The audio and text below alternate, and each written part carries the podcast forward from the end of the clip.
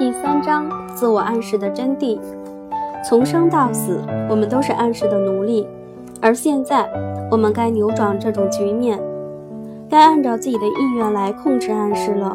这就是使用自我暗示治疗疾病的原理。我们已经把缰绳拿在了自己的手里，并且成了这种非凡工具的主人。本节摘自库埃先生在美国的演讲。题目是：我们是潜意识的奴隶，也是主人。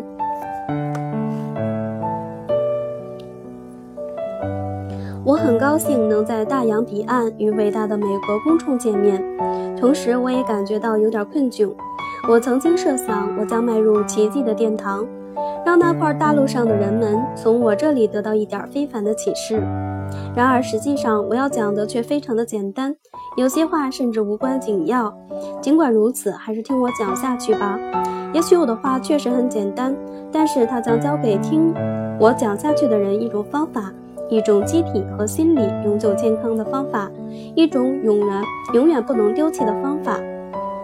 对于那些不了解自我暗示或者自我控制的人来说，自我暗示的道理很复杂，但是只要将每项的。发现、发明进行普及，让大街小巷的普通人群都了解其原理机制。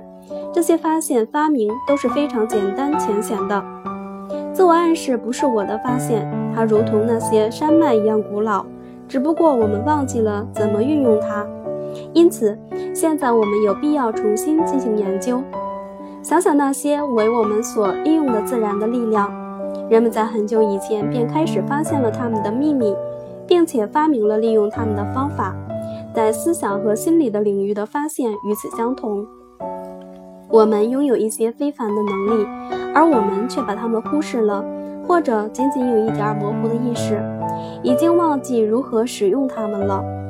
从中世纪开始，人们就认识到自我存在、自我意识的存在及其力量。思想、意念的力量是无可比拟的，也是深不可测的。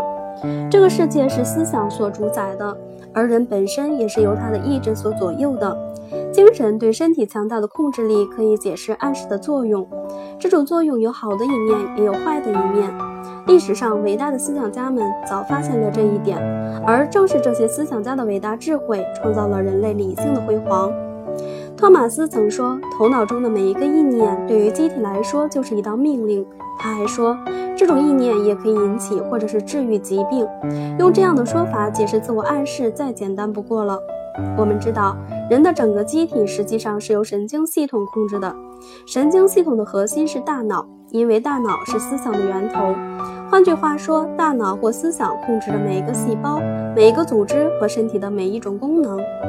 这样看来，通过思想，我们就可以完全控制自己的身体机制，就如同中世纪思想家所说的那样，思想或者暗示可以引起或治愈疾病。毕达哥拉斯和亚里士多德也曾教授过自我暗示。毕达哥拉斯曾将自我暗示的原理教授给他的学生们。他写道：“主将他们从苦难中拯救出来，并为他们指引为其所控的超自然力。”亚里士多德的学说更加明确了这一点。他说道：“一个清晰的想象促使身体服从它，这正是行为的自然原理。想象自然实际上控制着所有感知力。”感知力又控制了心脏的跳动，而且通过它激活所有生命机能，因而整个机体是可以被思想改善的。尽管如此，这个想象无论多么清晰，它也不能改变一只手、一只脚或者是其他器官的形态。对于引用亚里士多德的这段话，我感到特别满意，因为它包括了我自己的自我暗示方法的两个重点，而且是两条关键的原理：一、想象的主导地位；二。自我暗示的期望结果必须受限于机体的可能性。有关这些要点，我将另作详述。不幸的是，这些从古代传下来的伟大真理却被视为神秘现象，现代人感觉抽象难懂，为大众所不能接受。如果我能够将古老哲学的真谛以及生命原理的实质，用简洁易懂的话总结出来，并教会大家自觉掌控的使用方法，那么我将从成千上万被治愈的病人那里找到快乐。我们是自己的主人，但却是暗示的奴隶。请记住，我并不是一个治疗师，我只会教授其他人怎样治疗他们自己，以及怎样保持健康。此外，我想告诉大家，自我暗示的运用范围是没有限制的。我们不仅能够控制和改善我们的身体机能，而且还能根据期望的方向发展，运用适当的暗示改善精神和心理。比如在教育领域就有很大的暗示空间。从生到死，我们都是暗示的奴隶，甚至我们的目标都是由暗示所决定的。我们仅仅是受暗示引领的工具。暗示才是万能的统治者，而现在我们该扭转这种局面，并按照该按照自己的意愿来控制暗示了。这就是使用自我暗示治疗疾病的原理。我们已经把缰绳拿在了自己的手里，并且成了这种非凡工具的主人。对于我们来说，没有什么是不可能的，当然，除了违反自然和宇宙法则外。那么，我们怎样驾驭它呢？首先，我们必须完全掌握组成人的精神机制的要素。人的精神性格是由意识和潜意识构成的。人们通常认为，人的行为和力量几乎完全依靠他自身的意识。但是现在，大家开始了解到，潜意识发挥着更为强大的作用，乃至于同潜意识的强大作用相比，意识的作用就如同汪洋大海中的一个小岛，经不住狂风暴雨的考验。潜意识控制意识，潜意识是永恒的、超敏感的照片底片，什么也逃不出它的视线。它将记住所有的事情、所有的想法，从最无关紧要的事到事关重大的。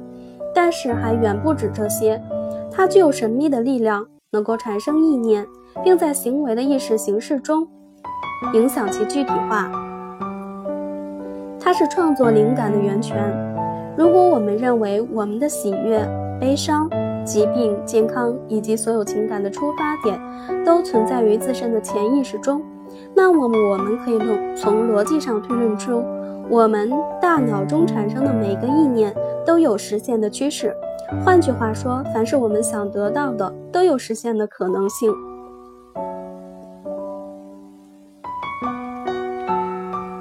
在日常生活中，有成百上千个小事例证实了这一点。